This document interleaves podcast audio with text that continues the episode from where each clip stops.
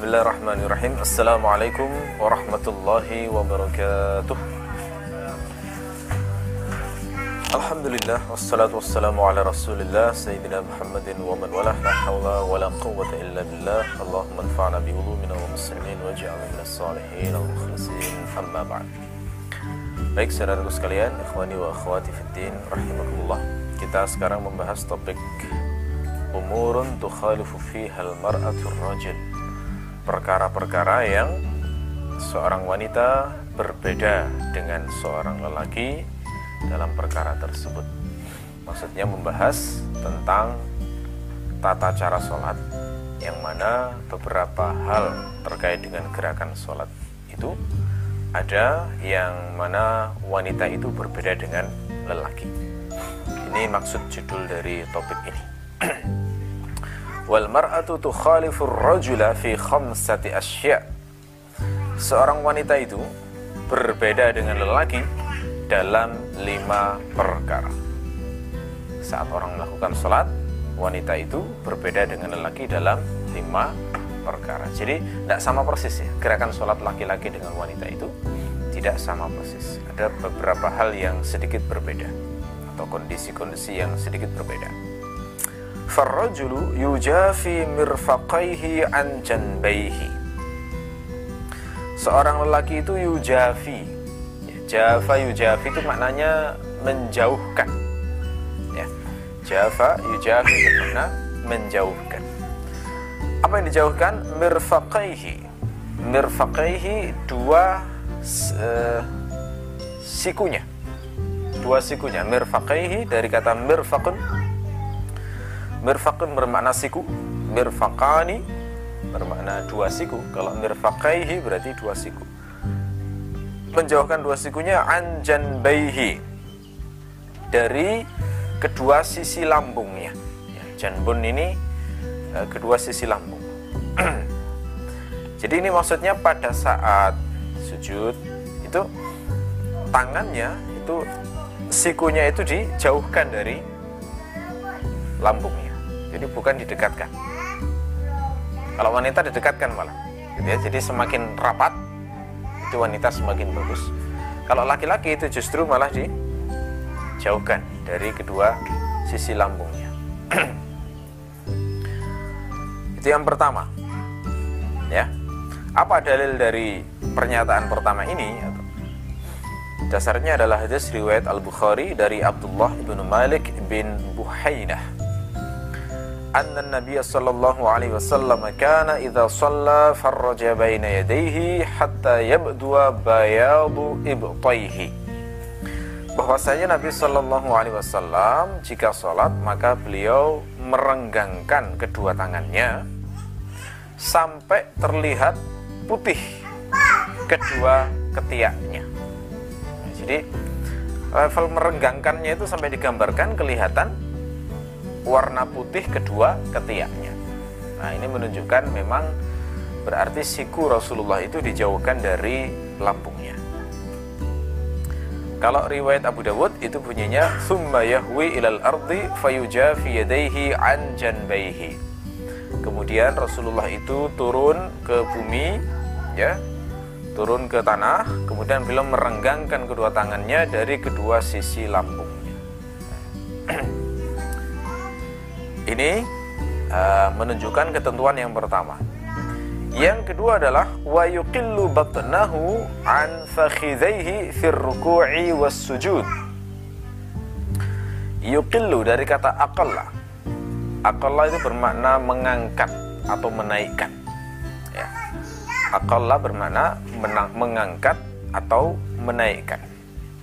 Jadi yuqillu batnahu bermakna mengangkat perutnya menaikkan perutnya an fakhidhihi menjauhi dua uh, pahanya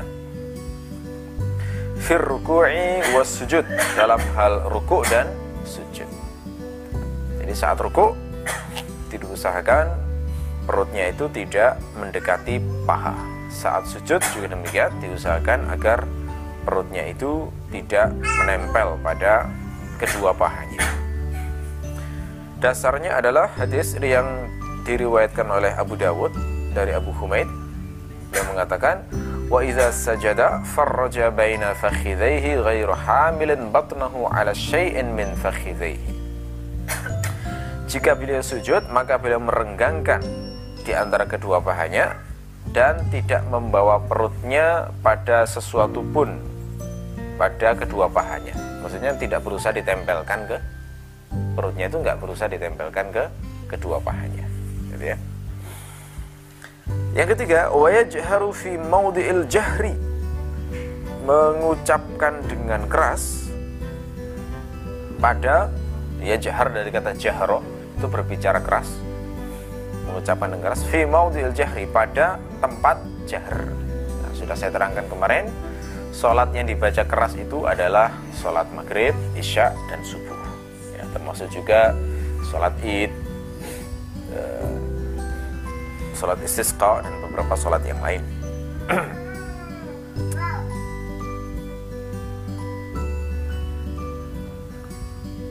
Wa nabahu syai'un. Yang keempat ya, dan jika ia ditimpa sesuatu, ya naba itu bermakna menimpa. Jadi syai'un idza nabahu syai'un itu jika sesuatu menimpanya fi dalam sholat sabbaha maka dia bertasbih misalnya imamnya lupa berapa rakaat imamnya lupa waktunya tahiyat akhir tapi malah berdiri ya. maka cara mengingatkannya adalah dengan bertasbih itu dasarnya hadis yang diriwayatkan oleh Al-Bukhari Rasulullah bersabda man rabahu syai'un fi salatihi falyusabbih fa innahu idza sabbaha ultufita ilaihi wa innama tasfiqu lin nisa Barang siapa yang tertimpa sesuatu dalam sholatnya hendaklah bertasbih karena jika dia bertasbih maka dia akan mendapatkan perhatian. Adapun bertepuk tangan maka itu adalah untuk wanita. Nah, ini kan menunjukkan berarti beda. Kalau laki-laki tasbih, kalau wanita bertepuk tangan. Tepuk tangan ini maksudnya ditepukkan begini saja. Gitu ya. Gitu ya. Bukan bukan tepuk tangan kayak orang bersorak begitu ya, jadi sekedar bisa sekedar bisa mengingatkan. Bisa lebih dari satu tapi e, fungsinya sekedar mengingatkan saja. Wa auratul rajuli ma baina surratihi wa rukbatayhi dan aurat seorang lelaki adalah uh, area antara pusarnya dengan kedua lututnya. Ini aurat minimal. Surah bermakna pusar. Rukbatai dari kata ar-rukbah bermakna lutut. Berarti rukbatai bermakna dua lututnya. Apa dalil bahwa aurat lelaki itu antara pusar dan lutut? Dasarnya adalah hadis riwayat Ad-Daruqutni dari Abu Ayyub beliau mengatakan Sami'tu Nabi sallallahu alaihi wasallam yaqul ma fawqa ar-rukbataini min al-awrah wa ma asfala min as-surrah min al-awrah. Apa yang berada di atas dua lutut adalah termasuk aurat dan apa yang berada di bawah pusar maka termasuk aurat. Nah, ini Lukas ya menunjukkan bahwa aurat itu antara pusar dengan. Tapi pusarnya sendiri bukan aurat lututnya sendiri juga bukan aurat. Jadi kalau seandainya terpaksa pusar itu masih terlihatan, kelihatan tidak masalah. Lutut kelihatan misalnya tidak masalah. Termasuk juga dikuatkan riwayat bahwa Nabi itu pernah sholat hanya dengan satu kain. Ya, satu kain dengan semacam sarung itu secara implisit menunjukkan yang ditutup hanya pusar dan lutut. Karena kalau misalnya orang punya satu sarung itu kan nggak mungkin menutupi dadanya. Ya. Dan tidak mungkin yang ditutupi bagian atas tubuh, bawahnya nggak ditutup, nggak mungkin. Ya, maka riwayat bahwa Rasulullah itu hanya sholat dengan satu kain itu menunjukkan aurat hanya antara pusar dengan lutut. Misalnya dalam hadis riwayat Al Bukhari dari Muhammad bin An Munkadir beliau mengatakan Ra'aitu Jabir ibn Abdullah yusalli fi thawbin wahid wa qala ra'aitu Nabi sallallahu alaihi wasallam yusalli fi thawbin. Aku melihat Jabir bin Abdullah salat dengan satu kain dan beliau mengatakan Aku melihat Nabi Shallallahu Alaihi Wasallam sholat dengan satu kain. Jadi pernah sholat satu kain. Termasuk juga riwayat lain dari Al Bukhari dari Muhammad bin Al Munkadir صلى جابر في إزار قد عقده من قبل قفاه وثيابه موضوعة على المشجب قال له قائل تصلي في إزار واحد فقال إنما صنعت ذلك ليراني أحمق wa ayyuna kana lahu ala ahdi Nabi sallallahu alaihi wasallam. Ya. Jabir pernah sholat dengan memakai satu sarung yang diikat dari arah belakang tengkuknya. Sementara pakaiannya sendiri malah beliau gantungkan pada cup semacam gantungan pakaian ya. Misjab itu cup alat penggantung pakaian. Maka ada yang bertanya padanya, apakah engkau sholat dengan satu kain? Seakan-akan mengingkari pertanyaannya. Masa sholat cuma pakai satu kain gitu ya. Apa jawab Jabir? Aku ini melakukan itu hanyalah agar dilihat orang bodoh seperti ini. Ini keras ini ya, ngajarinya keras. Jadi eh, maksudnya barangkali ini konteksnya yang tanya ini, yang yang ngomong ini konteksnya adalah seakan-akan dia itu lebih tahu daripada sahabat Nabi bahwa sholat itu ya nggak boleh pakai satu kain gitu ya. Maka Jabir mengajari dengan bahasa yang keras, ya kamu itu bodoh, makanya jangan sok tahu gitu ya. Saya melakukan ini agar kamu tahu bahwa yang semacam ini boleh. Terus Jabir mengatakan, wa ayyuna kana lahu thawbani ala ahdi Nabi sallallahu alaihi wasallam. Siapa di antara kami yang punya dua kain di masa Nabi sallallahu alaihi wasallam? Ini menunjukkan betapa beratnya hidup di zaman Nabi waktu itu. Sampai-sampai jarang orang yang punya baju e, memiliki dua kain dalam bajunya. Jabir ini termasuk salah satunya. Jadi orang miskin di zaman Nabi, sahabat miskin itu banyak. Sampai-sampai baju hanya punya satu. Ya. Makanya Masya Allah zaman sekarang ini, kita ini hidup di zaman yang nggak pernah merasakan ujian semacam itu. Baju kita meskipun nggak bagus-bagus amat, tapi masih 10 ya, masih 20, kan Masya Allah ini. sama Nabi itu untuk sekedar punya baju dua saja susah. Oke. Okay? nah, ini beberapa hal yang uh, khusus laki-laki itu lima hal di sini yang disebut ya. Menjauhkan dua siku dari dua sisi lambung, kemudian mengangkat perut dari pahanya saat ruku dan sujud, kemudian mengeraskan bacaan, Kemudian kalau tertimpa sesuatu dalam sholat, cara mengingatkannya adalah bertasbih dan auratnya antara pusar dengan lutut. Oke, sampai sini ada pertanyaan dulu, silakan.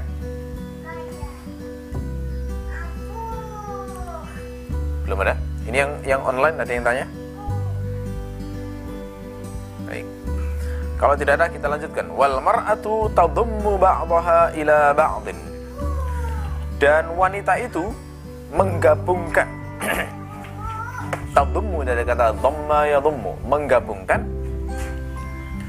Menggabungkan sebagian sebagian dirinya. Maksudnya sebagian anggota tubuhnya ila ba'din pada sebagian yang lain. Maksudnya semakin merapatkan diri merapatkan anggota tubuh maka semakin baik. Ini ya ini gerakan tubuh wanita itu semacam itu ini yang membedakan antara laki-laki dengan wanita. Jadi kalau pada saat sujud tangannya wanita bukan di diginikan tetapi malah di dirapatkan gitu ya. Lebih dirapatkan lebih semakin turun perutnya semakin ditempelkan ke ke paha maka itu lebih baik. Ya. Dasarnya apa Dasarnya adalah hadis riwayat Al-Baihaqi dalam As-Sunan Al-Kubra dari Yazid bin Abi Habib anna Rasulullah sallallahu alaihi wasallam marra 'ala imra'ataini tusalliyani faqala idza sajadtuma fadumma ba'd al-lahmi ila al-ardi fa innal mar'ah laysat fi dhalika karrajul bahwasanya Rasulullah Shallallahu Alaihi Wasallam melewati dua orang wanita yang sedang sholat. Maka Nabi bersabda, jika kalian berdua sujud maka gabungkanlah ya, himpunkanlah sebagian daging ke tanah. Nah, ini ungkapan untuk menunjukkan bahwa seorang wanita enggak e, diperintahkan untuk merapatkan anggota tubuhnya. Karena kata Nabi wanita itu dalam hal tersebut tidak sama seperti lelaki ini jelas ucapan yang menunjukkan wanita enggak sama dengan lelaki dalam hal kerapatan anggota tubuh. Yang berikutnya wa takhfidu sautaha bi hadratir rijalil ajanib. Dan merendahkan suaranya. Khafadha bermakna merendahkan. Merendahkan merendahkan suaranya bi hadratir rijalil ajanib di depan laki-laki asing. Ya. Ajanib itu jamak dari ajnabi. Ajnab itu diterjemahkan asing maksudnya asing lawan dari mahram. Bukan asing uh, orang Prancis Inggris itu bukan begitu ya. Maksudnya ajnabi itu uh, ungkapan khas dalam fikih Islam lawan dari mahram mahram itu orang yang haram dinikahi. Berarti ajnabi itu orang-orang yang halal dinikahi. Berarti kalau seorang wanita itu sholat di depan laki-laki yang uh, as asing ya yang bukan mahram maka suaranya direndahkan. Meskipun pada sholat-sholat jahar. Jadi kalau dia sholatnya itu rumah kayak begini sendiri begitu terus berjamaah. Maka sholatnya jahar secara biasa normal ya, itu sesuai dengan petunjuk jahar. Tapi kalau misalnya sholat di masjid di masjid uh, umum yang di situ ada lelaki asingnya maka dianjurkan diperintahkan di sini untuk merendahkan suaranya. Jadi jangan dibaca dengan keras itu aturannya malah semacam itu dasarnya apa dasarnya adalah karena khawatir fitnah itu penjelasan Mustafa Tibul Buka begitu alasan merendahkan suara itu adalah karena khawatir fitnah, menjaga fitnah. Dasar yang menunjukkan bahwa suara wanita yang bisa menjadi fitnah adalah ayat dalam Al-Quran surat Al-Ahzab ayat 32. Allah berfirman, "Fala takhdha'na bil qaul." Janganlah para wanita itu melunakkan suaranya. Janganlah kalian melunakkan suaranya. Ini maksudnya sebenarnya seruannya kepada istri-istri Nabi ya. Fala takhdha'na bil qaul. Janganlah kalian melunakkan suara fi maradun sehingga orang yang dalam hatinya ada penyakit itu memiliki e, rasa tamak maksudnya rasa tamak untuk memiliki wanita tersebut kalau wanitanya belum menikah ditamai dinikahi secara syar'i kan nggak masalah masalahnya kalau dia sudah e, menikah kemudian ditamai itu kan menimbulkan fitnah jadinya nah, ya Eh, ini dalil yang sangat jelas menunjukkan bahwa suara wanita beda dengan suara laki-laki.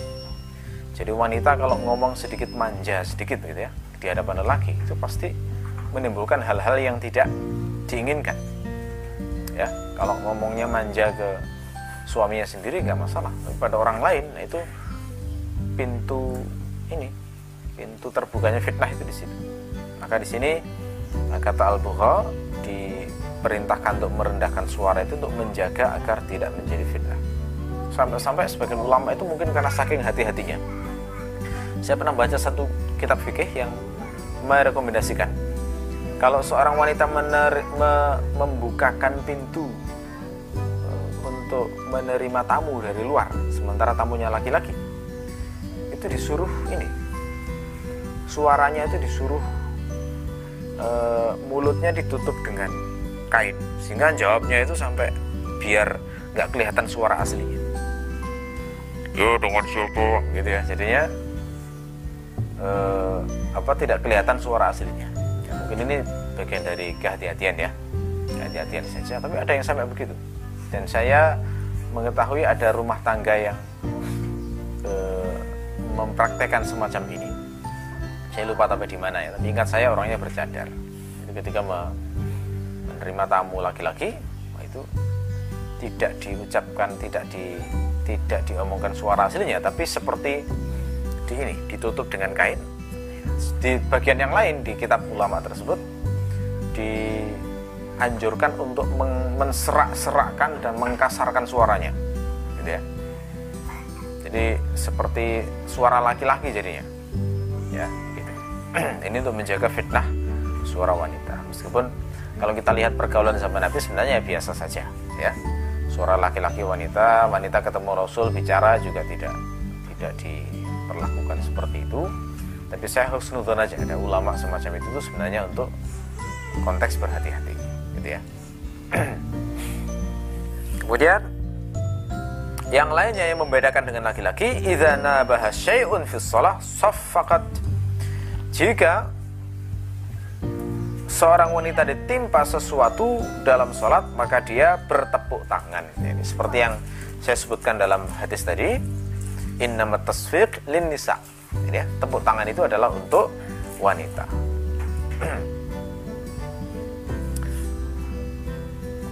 Kemudian yang kelima, wa jami'u badanil hurrah auratun illa wajhaha wa kaffaiha. Seluruh badan seorang wanita merdeka adalah aurat kecuali wajah dan kedua tangannya. Dasarnya apa? Dasarnya adalah ayat dalam surat An-Nur ayat 31 satu Allah berfirman wala yubdina zinatahunna illa ma dhahara minha janganlah menampakkan perhiasannya kecuali yang biasa tampak darinya ini kata Ibnu Abbas maksudnya adalah wajah dan tangan yang biasa tampak itu.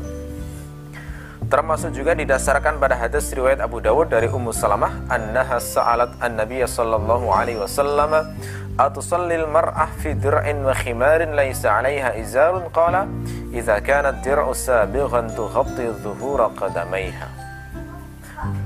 Ummu Salamah bertanya kepada Nabi Shallallahu Alaihi Wasallam, apakah seorang wanita itu sholat dengan memakai jubah dan kerudungnya dan tidak memakai sarung? Maka Nabi mengatakan, jika jubahnya itu sempurna menutupi punggung kedua telapak kaki, kedua punggung kakinya. Ya, nah ini menunjukkan menguatkan seluruh tubuh itu aurat kecuali muka dan tangan dalam mata Syafi'i. Ya. wal amatu karrajuli dan budak wanita itu seperti laki-laki maksudnya dalam hal menutup aurat budak wanita itu minimal antara pusar dan lutut. Jadi budak wanita itu masih boleh kelihatan dadanya. Kalau dalam konteks sholat gitu ya. Kalau di luar sholat dia seperti wanita merdeka kata Mustafa Debul ya keluarnya itu seperti wanita merdeka uh, tidak dibedakan faslun mubtilatus shalah sebab hal-hal yang membatalkan salat. Apa saja yang membatalkan salat itu? Walladzi yubtilus shalah ahada asyara syai'an. Yang membatalkan salat adalah 11 perkara. Apa itu? Yang pertama al-kalamul amdu. Berbicara secara sengaja. Jadi ngomong secara sengaja maka batal. Berarti kalau ngomongnya nggak sengaja, nggak batal. Ngomong sengaja itu bagaimana? Kita asumsikan misalnya orang latah. Ya. Orang latah itu ngomongnya kalau tertimpa sesuatu kemudian dia ngomong mengucapkan dilatahkan. Eh copot copot copot copot misalnya ya. Nah, mendengar suara ada piring jatuh, eh copot copot copot saat sholat gitu ya dia latah latah itu kan di luar kuasanya ya ya semacam itu soalnya nggak fatal. Tapi kalau e, ngomongnya itu sengaja ya ia ucapkan. Maka sholatnya batal. Dasarnya adalah hadis riwayat Al Bukhari dari Zaid bin Arqam. Beliau mengatakan kunna natakallamu fi sholati yukallimu ahaduhuna akhahu fi hajatihi hatta nazalat hadhihi hafizu ala salawati was salati al-wusta wa qanitin. Fa umirna bis sukut kami berbicara pada saat sholat. Salah seorang di antara kami membincangi saudaranya terkait dengan hajatnya. Jadi zaman dulu ketika sholat itu masih boleh ngomong ya. Jadi saat sholat ngomong itu kemudian salah satu sahabat itu ngobrol dengan sahabat yang lain pada saat eh, memerlukan sesuatu mungkin pas sudah takbiratul ihram ngomong kenapa kamu telat tadi nggak apa-apa tadi sidang ini ya misalnya dulu masih masih semacam itu saya bayangkan begitu ya masih boleh. Masih belum dilarang. Lalu akhirnya turun ayat yang berbunyi hafizu ala wassalati salawati wassalatul wusta wa qumu lillahi qanitin. Jagalah salat-salat dan termasuk salat wusta dan berdirilah untuk Allah dalam keadaan tunduk. Nah dari ayat yang berbunyi waqumu lillahi qanitin berdirilah berdirilah dalam keadaan tunduk maka kemudian faumirna bis sukut maka kami diperintahkan untuk diam. Ya. Jadi setelah saat itu maka nggak boleh ngomong lagi. Diperintahkan diam. Nah ayat ini hadis ini menunjukkan bahwa bicara secara sengaja itu membatalkan sholat. Dalil yang menguatkan adalah hadis riwayat muslim. Ketika Rasulullah mengajarkan sholat seorang laki-laki yang bernama Muawiyah bin Al-Hakam yang yang dia itu sholatnya itu anu, berbicara saat sholat. Jadi Muawiyah bin Al-Hakam ini orang orang Arab Badui yang baru masuk Islam. Masih belum mengerti tata cara sholat. Kemudian saat sholat itu mendengar ada orang bersin. Maka dia mengucapkan Yarhamukallah Terus kemudian diingatkan oleh sahabat yang lain dengan menepuk-nepuk paha mereka. Maksudnya jangan ngomong begitu dalam sholat. Terus Muawiyah bin Hakam tambah merasa sedih, merasa uh, merasa apa? Merasa nggak enak, merasa panik, kemudian bilang, "Duh, kenapa kalian kok memandangku seperti itu?" gitu ya. Saat sholat ngomong begitu. Wah, tambah ruame, tumpah-tumpah gitu ya. Nah, ini karena nggak ngerti ya, jadi dia ngomong semacam dalam sholat dia ngomong semacam itu. Nah, setelah selesai, terus dipanggil dengan Nabi oleh Nabi dan Nabi menasihatin dengan sangat lembut sampai-sampai Mu'yah mengatakan itu saya tidak pernah mendapati seorang guru yang ngajarinya selembut beliau. Beliau tidak membentakku, beliau tidak memarahiku, tapi beliau hanya mengatakan ya, inna hadhihi shalah la yasuhu fiha syai'un min kalamin nas Sholat ini tidak boleh ada ucapan apa pun terkait ucapan manusia ya. Innama huwa tasbih wa takbir wa qiraatul quran. Isinya itu hanyalah tasbih takbir dan membaca Al-Quran ya. ini ini menunjukkan berarti syai'un min kalamin nas ya. Ucapan manusia itu membatalkan sholat. Nggak boleh. Al kalamul amdu itu membatalkan sholat yang kedua adalah wal amalul kasir perbuatan yang banyak maksudnya gerakan yang banyak. Jadi gerakan sholat misalnya nari-nari misalnya ya jelas itu membatalkan sholat. Kalau misalnya gerakannya sedikit seperti e, menggaruk kemudian le, apa bergeser sedikit misalnya menepuk nyamuk misalnya dan semisal dengan itu maka itu tidak membatalkan sholat. Alasan ini membatalkan kata Mustafa Dibul Buha karena akan bertentangan dengan mana sholat. Ya itu alasannya begitu. Bertentangan dengan makna sholat yang diperintahkan untuk tenang khusyuk. Kemudian yang ketiga adalah wal hadas. Ya, hadas itu mencakup berarti hadas besar maupun hadas kecil. Kalau misalnya sholat kemudian buang angin batal sholatnya. Sholat misalnya keluar air kencing juga sholat, batal sholatnya. Sholat kemudian keluar air mani, wah ini dahsyat ini ya, air mani keluar saat sholat. Nah, itu juga batal sholatnya. Yang keempat, wahudusun najasah, muncul najis, terkena najis ya. Keluar darah misalnya, keluar darah dari dirinya, atau tertimpa darah, terkena darah, terciprat darah maka yang semacam itu juga membatalkan sholat kemudian wan kisyaful aurah tersingkapnya aurat kelihatan aurat. Nah ini untuk laki-laki itu yang sering terjadi kalau dia memakai celana eh, dan baju yang minimal gitu ya. Itu kadang-kadang ketika sujud itu kelihatan itu punggungnya gitu ya. Ada itu ya semacam itu. Makanya laki-laki perlu diperhatikan jangan pakai you can see gitu ya Kalau semacam itu kalau sujud mesti kelihatan itu bagian bagian belakangnya biasanya ya. Ya semacam itu batal sholatnya nggak sah. Ya. Wa taghyirun niyyah dan mengubah niat. Maksudnya meng, kalau dia mengubah niat misalnya ah, mau batal ah, itu sudah batal sudah. Nggak boleh itu. Ya. Nah, semua ini batal karena hadas, najis, terbuka aurat, mengubah niat, membelakangi kiblat dan sebagainya. Itu bertentangan eh, karena itu termasuk syarat sah dan rukun sholat. Meninggalkan syarat sah dan rukun sholat. Ya. wastidbarul kiblah dan membelakangi kiblat. Ya itu rukun sholat. Wal aklu makan. Nah, hati-hati ya jangan sampai makan dalam sholat. Memang nggak mungkin makan pakai piring itu nggak mungkin. Tetapi awas kadang-kadang itu ada sisa-sisa makanan di gigi. Kalau pas sholat kemudian di iseng lihat-lihat sisa makanan di gigi kemudian digigit-gigit kemudian ditelan batal sholatnya. Tidak boleh itu. Jadi lebih baik sebelum sholat makanya harus dicek. Jangan sampai ada sisa-sisa makanan dalam mulut yang bisa membatalkan sholat. Wasyurbu dan minum. Ya minum sholat.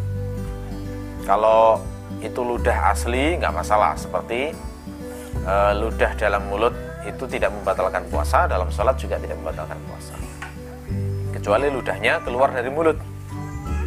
Ludahnya keluar dari mulut terus dijilat lagi. Nah, itu batalkan sholat. Sama seperti membatalkan e, puasa ya. Wal tertawa terbahak-bahak. Nah itu juga membatalkan uh, sholat kalau senyum tidak batal. Jadi misalnya terpaksa senyum ya, nggak niat senyum, tapi terpaksa senyum karena mungkin melihat hal-hal lucu, ya. Ada cicak jatuh, kemudian bangkit, nggak bisa-bisa gagal terus terlihat senyum gitu ya misalnya ketawa nggak jadi. Nah itu nggak batal sholatnya. Tapi kalau sampai tertawa, terbahak, maka batal. Wariddah dan murtad. Jadi murtad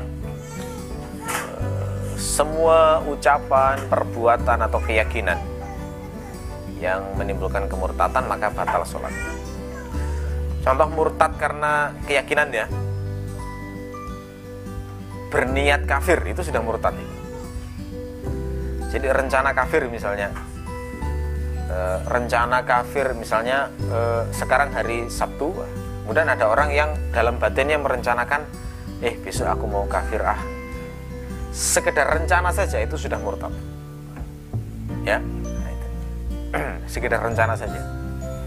Nah, maka kalau dalam sholat sampai terbersit semacam itu maka dia keluar dari Islam.